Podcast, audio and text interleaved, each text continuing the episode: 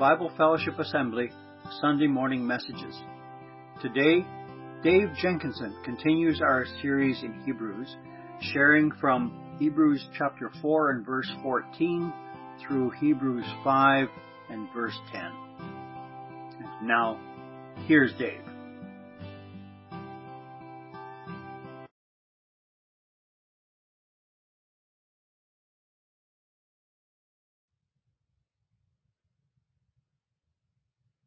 Good morning. We've been looking at the book of Hebrews in our studies.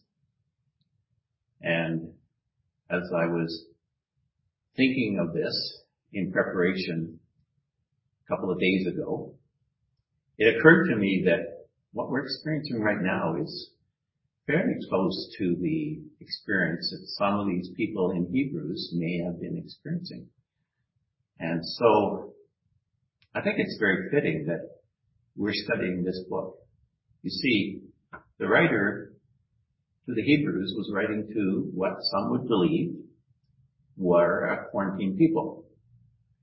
Uh, a people of God who were uh, some obviously of the Jewish faith, and there were probably the Christians amongst that group who were still persisting in either returning back to Judaism or were in fact going um, in their in their uh, methods, continuing to sort of try to synchronize uh, Judaism and Christianity. It was a very interesting time. Some people believe that Hebrews was in fact written to the people of Jerusalem about the time then of the rebellion from 67 uh, to 70 AD. This was the period where General Titus uh, brought the Roman armies in to uh, quell the rebellion, surround Jerusalem, and uh, it was at that time that the people in the city were experiencing great, great difficulties. Um, so much so that Josephus and his writings describe it as a time of great distress, so much so that there was uh, um, just a lack of food entirely in the, in the city of Jerusalem. As a result, um, it, uh, it's rather interesting that this uh, book Hebrews um, reminds us that we have uh, we have one who was greater than any angel, for he created the world and he was better than any man, chapter 2. Jesus was better than Moses, chapter 3. Uh, better than the Sabbath rest, chapter 4. And chapter 5 and 6, of which we have the chance to speak about, is better than the high priest. Chapter 7, better than Levitical priesthood. Uh, chapter 8, better than the first covenant. And in chapter 9, the first sanctuary. He was better than the temple sacrifice in chapter 10. And the writer to the Hebrews then reminds the readers that true faith is more than just religion and and uh, thinking about God and, being drawn to God. It is a better way of faith, a better race in a mountain, chapter 12, and a better call to follow, chapter 13. And so we have um, Jesus is better than all.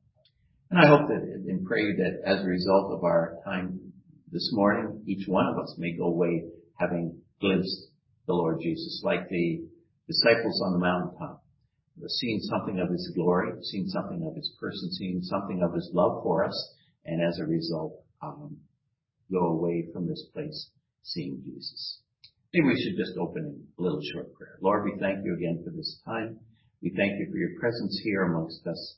And as we uh, speak on these topics, Lord, we are so grateful that it is not I but you, and that it's your word that we um, find our resources and our hope. You are the anchor to our soul. And in the midst of the storms of uh, COVID-19 and the pandemic and the struggles that many are going through even at this time, Lord, we thank you that you are greater than all our struggles and all our storms. And so we pray, Lord, that you might be with us this day as we look into your word and we give you thanks in Jesus' name. Amen. The passage that we're looking at today is from Hebrews chapter 4 verses 14 to 5, uh, verse 10. I'm reading from the New King James, and I'll read from verses 14. Seeing we have a great high priest who has passed through the heavens, Jesus the Son of God, let us hold fast our confession. For we do not have a high priest who cannot sympathize with our weakness, but was in all points tempted as we are yet without sin. Let us therefore come boldly to the throne of grace, that we may obtain grace, mercy, sorry, and find grace to help in time of need. For every high priest taken from among men is appointed for men in things pertaining to God, that he may offer both gifts and sacrifices for sins. He can have compassion on those who are ignorant and going astray, since he himself is also subject to weakness. And because of this, he's required, as for the people, so also for himself, to offer sacrifices for sin. And no one, no man takes his honor to himself, but as he's called by God, just as Aaron was, so also Christ did not glorify himself to become high priest, but it was he who said to him, You are my son, today have I begotten you. And he also says in another place, You are a priest forever, according to the order of Melchizedek. With the days of his flesh, when he offered up prayers and supplications with vehement cries and tears to him who was able to save him from death, was heard because of his godly fear. Though he was a son, yet he learned obedience by the things which he suffered, and having been perfected, he became the author of eternal salvation to all who obey him, called by God as high priest according to the order of Melchizedek. In this passage in front of us, we have actually two of the three pieces of lettuce that we uh, would like to look at to begin our study this morning. I call it the salad bowl of exhortation. The first lettuce is found in verse 11 in the previous uh, passage that our brother Mark was sharing. Let us be therefore diligent to enter that rest. And as we were reminded, Jesus is better than the Sabbath, better than the rest, better than anything that is obtained on this world. And so he says um, that the Word of God is living and powerful and sharper than any two-edged sword, piercing even to the vision of soul and spirit and of the joints and marrow, and it's a discerner of the thoughts and intents of the heart. And there's no creature hidden from his sight, but all things are naked and open to the eyes of him to whom we must give account. So his thought is that let us be diligent to enter that rest because the Lord himself as the living word sees us exactly as we are. There's no showiness. There's no uh, external that can prevent the Lord seeing exactly what's going on in our heart. And so during this time of confinement, it really determines oftentimes what is in our heart. It's rather interesting that Pilgrim's Progress uh, was written by John Bunyan during a time of confinement in a prison. And in fact, Paul's letters most of which were written from prison while he was confined. And so it is that as you are confined, I might add, we have a challenge, not just you, but all of us have a challenge to ask ourselves, what are we doing with our confinement? Are we allowing the Lord to refine us because his eyes see exactly what's going on?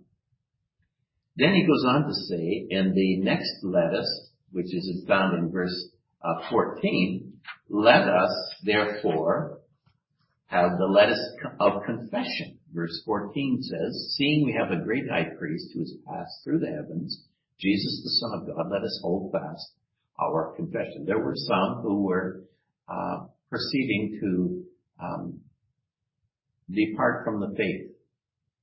They were part of a group that had professed faith in the Lord Jesus, declaring him as the Son of God. Paul told the Romans in Romans 10, if you will, in 9 and 10, if you will confess with your mouth Jesus is Lord and believe in your heart God has raised him from the dead, you will be saved. Uh, for with the mouth confession is made to salvation and with the heart uh, belief unto uh, righteousness. And so it says, let us hold fast our confession. The word confession has more the idea of not just what we say, but actually how we live. Since we hold to an exceeding mighty high priest who pierced through heavens, and that, the thought is that he doesn't just pass through the heavens, he pierced through the heavens, right out into outer space as it were, into the very heaven of heavens. The other day, one of our grandkids made the question, where did Jesus go? And the thought was, he went into heaven. Well, how come we can't see him up there? And of course, they were thinking of it as a spatial, but the word of God is clear. He says, absent from the body is present with the Lord.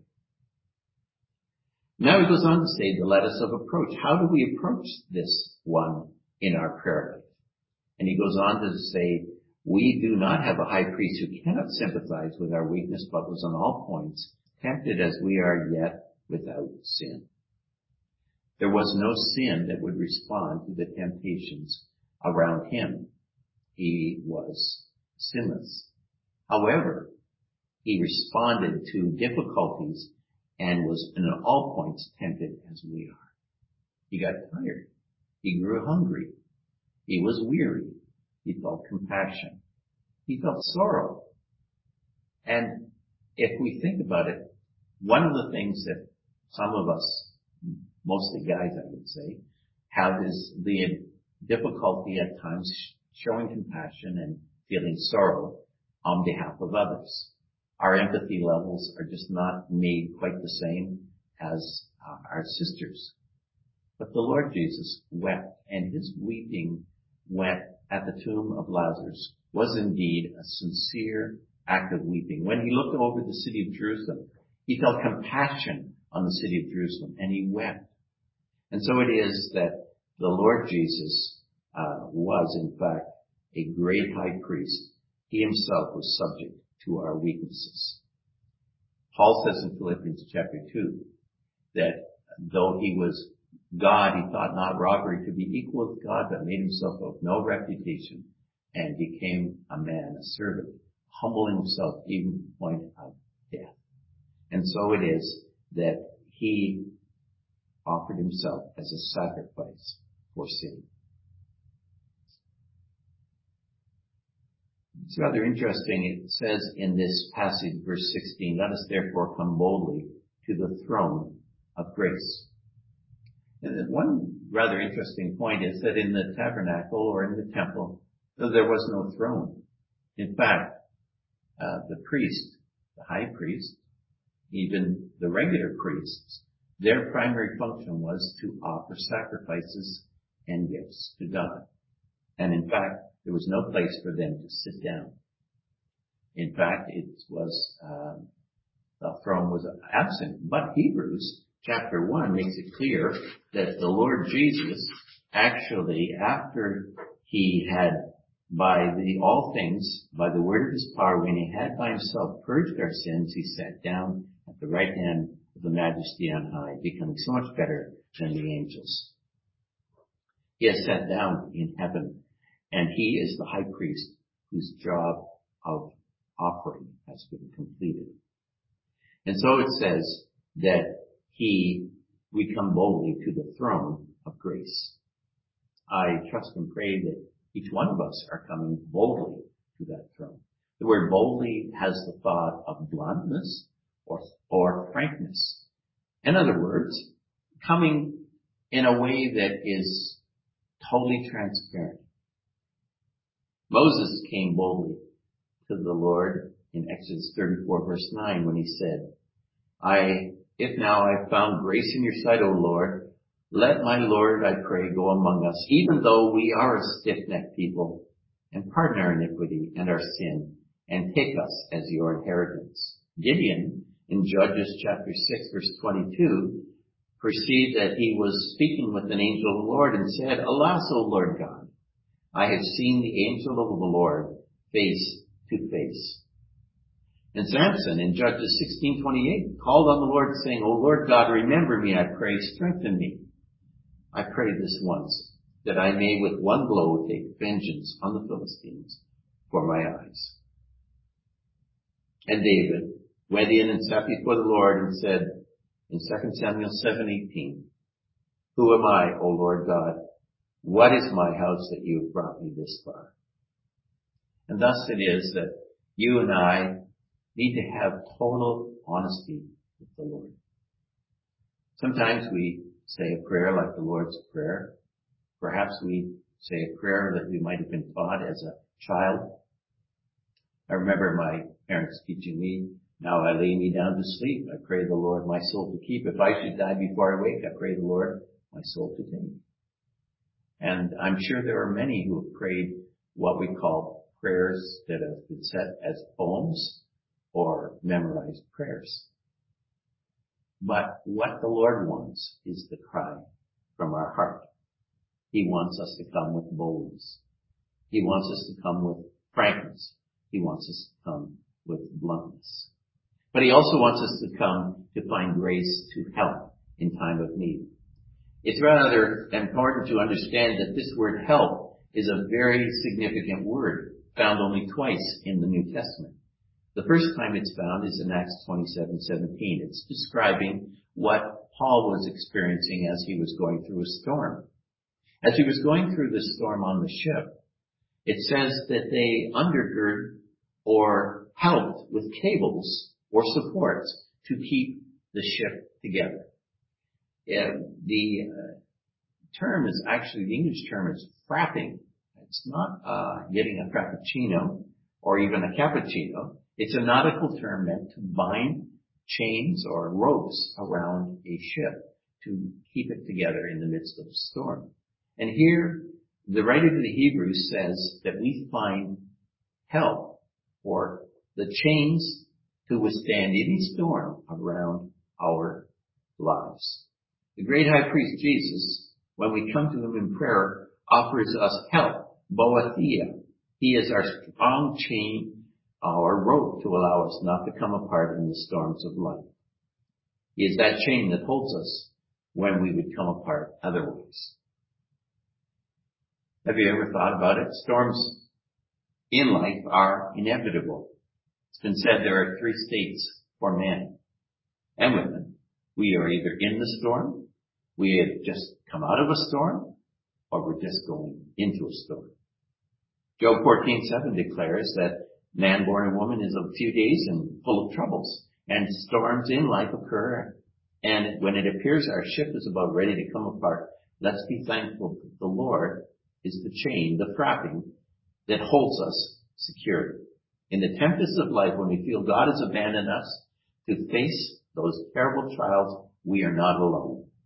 We can approach our high priest with these seemingly impossible trials, and he fraps our boat. He shores us up. He does not remove us from the storms, but gives us grace and mercy to withstand the storm. Every test that you experience is the kind that normally comes to people, but God keeps his promise. And what are some of those promises he keeps? Well, 1 Corinthians 10:13 puts it this way. No temptation has overtaken you except such as is common to man. But God is faithful, who will not allow you to be tempted or tested beyond what you are able, but will with that temptation make a way of escape that you may be able to bear it. Have you ever thought about that? Sometimes a temptation or testing comes our way and we say, oh, not again. But you know, the word of God is clear. He gives us the victory if we will but step in his direction. James 1 verses 2 to 8 puts it this way. My brethren, count it all joy when you fall into various trials, knowing the testing of your faith produces patience. But let patience have its perfect work, that you might be perfect and complete, lacking nothing. And if any of you lack wisdom, let him ask of God, who gives to all liberally and without reproach, and it will be given to him. But let him ask in faith without doubting, for he who doubts is like the wave of the sea driven and tossed by the wind. For let not that man suppose he will receive anything from the Lord, for he is a double-minded man, unstable in all his ways. Count it all joy. That's kind of hard at times, isn't it? To say, I count it joy that I'm going through difficult waters. I was reading earlier of a missionary couple who during the first four years of their mission experience were struggling with reaching out into the community. They were looked upon as rich and affluent Westerners who had very little needs, who seemed to be always able to manage quite well. Financially, they were living at a lifestyle quite far above those around them. And indeed, they were feeling very much like they were not impacting uh, the community for Jesus. One night, they were awoken to the fact that they were being robbed. Several men, actually four individuals had broken into the house, had kept them uh, and started slashing at them with hatchets. They first beat them on the head with the blunt end of the hatchet. Normally, it would appear, according to the normal reactions, the action would create an unconscious victim and then they would decapitate the person. At this point in time, the wife was praying for the Lord to give her strength and mercy, and the husband was praying that he could somehow negotiate with these would-be thieves. And in fact, he told them where the money was, gave them permission to take it, and they fled with the money in the money box. As a result of that time, the individuals were taken away to a hospital in the United States and, the wife stayed there. She had, in fact, um, severe um, head injuries and losses of teeth, the husband as well. And um, they experienced a, quite a difficult time, but within one month or so, the husband returned back to the area and surprised the people when they when he came back with the words that he really cared about them and he was there for them. And it was said afterwards that their mission impact made such a difference because of that trial. They would never have asked for that trial. They would never have asked for those injuries, but God used those injuries and that time of difficulty to demonstrate to the local villagers that in fact the love of Christ and the love of God was real. 1 Peter 4, 12 to 14 says, Beloved, do not think it strange concerning the fiery trial which is about to try you as though some strange thing happened, but rejoice to the extent you partake of Christ's sufferings, that when his glory is revealed, you may also be glad with exceeding joy. The Lord Jesus put it well. He said, if they have persecuted me, they will persecute you. And so let us be glad and rejoice even in the midst of great trials. The second part of our study deals with Jesus as the great high priest in chapter 5 verses 1 through 10. And it describes that first of all, that just as the high priest in the days of Judah was taken from out of man that is, Aaron was selected by God out of man, and it was a position that was not taken for government or or making decrees or maintaining stability or control of the people, unlike, in fact, the high priesthood of Jesus' day, and indeed in the uh, perhaps the Church of the Hebrews. For in the times of Hebrews and the times of Jesus, uh, the priests were in fact more political than they were in fact for the purposes of bringing sacrifices. They were looked upon by the ruling Romans and those who had political control as those who were meant to communicate the will of the empire to the masses of the Jewish people.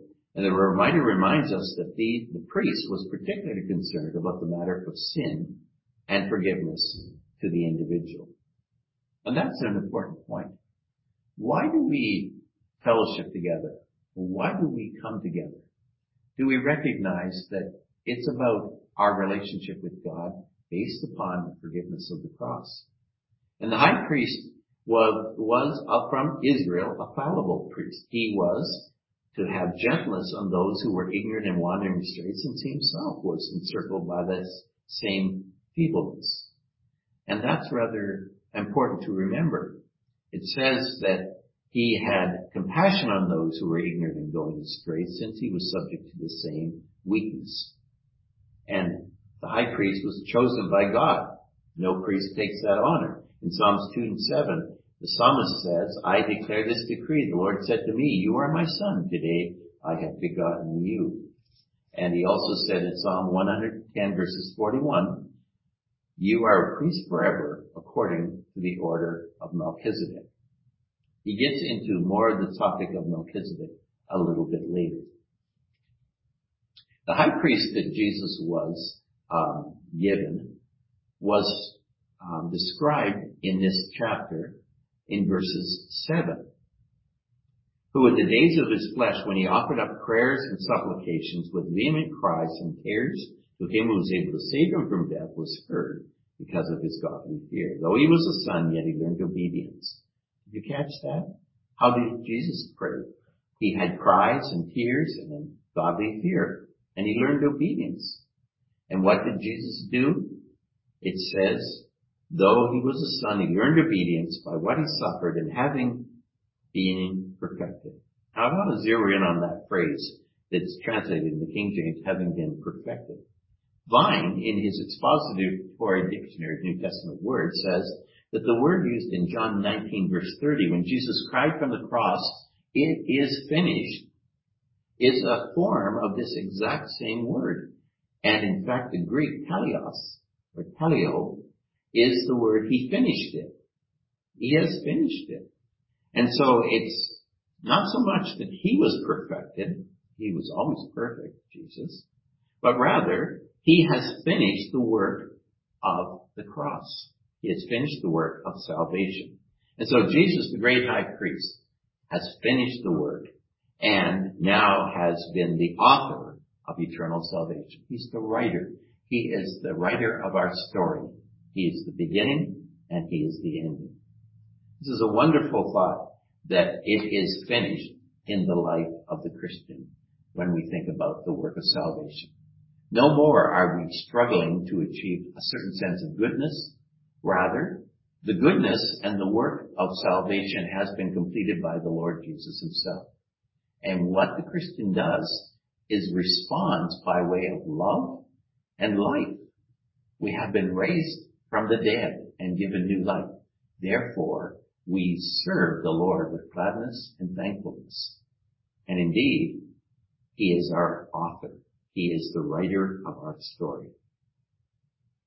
And so it says that the Lord Jesus offered up prayers and supplications with vehement cries and tears to him who was able to save him from death, and he was heard because of his godly fear. Sometimes we have a little trouble with that verse because it seems to imply that um, that he, while he was heard, we immediately think of the fact that, well, yes, he was heard, but he indeed ended up going to the cross. The very thing he asked to, uh, that he would be withdrawn from, Uh, let this cup pass from me. But he said, nevertheless, your will, not mine. And so he surrenders his will to the Father and says to the Father, I'm willing to accept it. And he pleads his prayer three times. It reminds me of the, the, the, in a smaller way, of course, than the times that I've asked the Lord to change things in my circumstance. And the Lord says, no, this is my will for you. This is what is best. And as a good, good father, his way is always the way of love. I was thinking about that when I was thinking about suffering that people are going through right now. Some are going through some very hard and difficult waters, and our hearts go up to you. And you perhaps ask, like the Lord Jesus did, why? Why is this happening?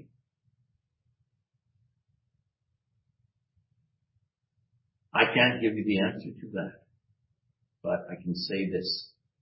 The Lord God says in the, the book of Isaiah that my ways are not your ways. My thoughts are not your thoughts. As the heavens are higher than the earth, so are my ways higher than your ways and my thoughts higher than your thoughts. And while this does not fully answer the why, it helps us to remember that God is infinitely wiser than I can ever be. I will never forget being so angry at God one time over what was the apparent result of a dream that was now shattered. And it took several years and many more experiences for me to suddenly realize some later date to look back and say, oh, That's the reason. If that had not happened and that dream had not been shattered, I would not be where I was. And I'm sure there are many of you that could say the same. The Lord Jesus offered up prayers and supplications, but right from the beginning, he knew what he was going to do. As Moses lifted up the serpent in the wilderness, even so must the Son of Man be lifted up, he said very early in his ministry. And of course he said, uh, that God so loved the world that he gave his only begotten Son, that whosoever believeth in him would not perish but have everlasting life. And so Jesus, the author of eternal salvation, is now offering you that eternal salvation. Will you accept that gift of salvation? So today, I would ask you three questions by way of application. How's your prayer life? Do you come with total frankness, bluntness? Is your heart absolutely in tune with the Savior? You come with a hidden agenda? I think we all do sometimes. But like Peter, do we pray and sometimes say, not so, Lord? You know, one of a good friend of ours used to say, that's such an oxymoron. You can't come to God and say, not so, Lord. It's either Lord or so, but not so, Lord is something that we can't pray. Jesus was heard, and so will you be heard. He asked, and he remembered, and he remembers you. And he's providing you with the help that you can come in boldly into his presence. And you will get the strength you need. Secondly, do you recognize Jesus as your high priest and him alone? Or is there some special human being that you go to instead? Maybe a disciple of some organization or some person.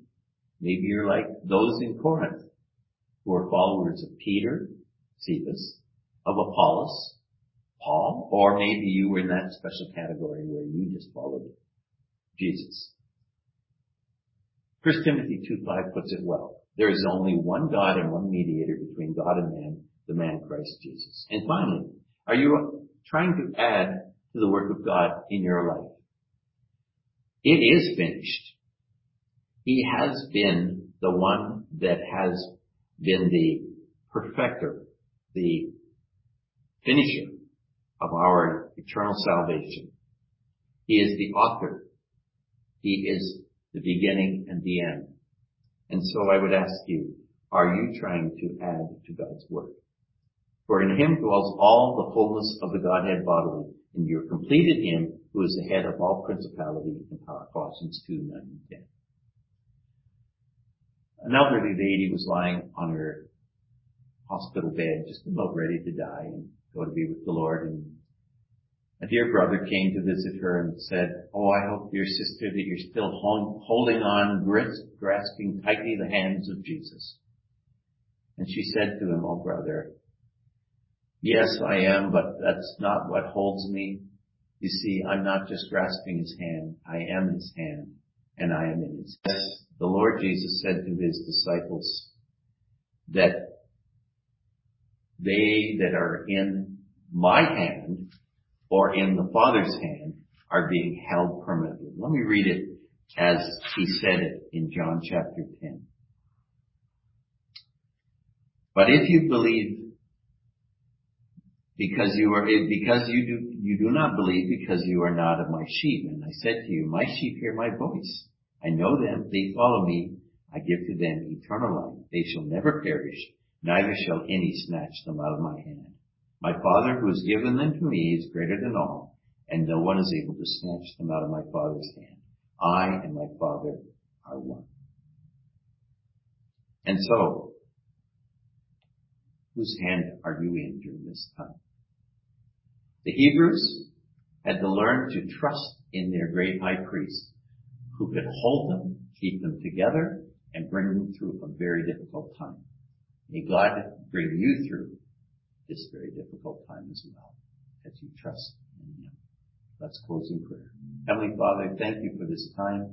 Thank you for your presence here with us.